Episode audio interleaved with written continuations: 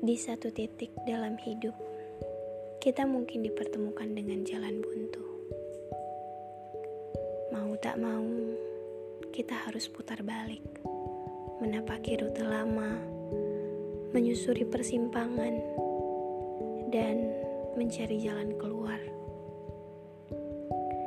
Tentu dalam kondisi tersesat, kita boleh merasa kecewa.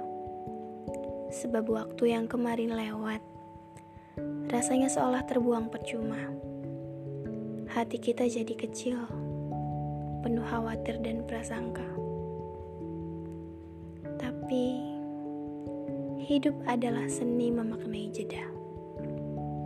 Seperti kanvas kosong siap diisi, pilihan kita untuk bergerak lagi dan memulai kembali adalah toreh kuas, gurat warna, serta semburat keberanian yang mengisi kanvas kosong hidup kita dan membentuknya jadi mahakarya. Perihal memulai lagi. Kita sering kali berkecil hati saat usaha kita terasa sia-sia dan harus menghadapi kebuntuan di tengah jalan. Mungkin kita butuh waktu untuk menangis, marah, dan manifestasi emosi buruk lain sebelum akhirnya dapat berterima dan melanjutkan perjalanan. Manusiawi sekali, wajar dan bisa dimengerti. Tapi menyadari bahwa ada hal-hal yang tak bisa kita kendalikan bisa jadi salah satu cara untuk membantu kita memahami dunia. Dan dengan pemahaman itu, kita jadi punya cara pandang baru untuk melihat situasi atau keadaan kita. Oh, ternyata jatuh yang kemarin memang harus terjadi. Agar kini aku dapat berjalan dengan lebih hati-hati.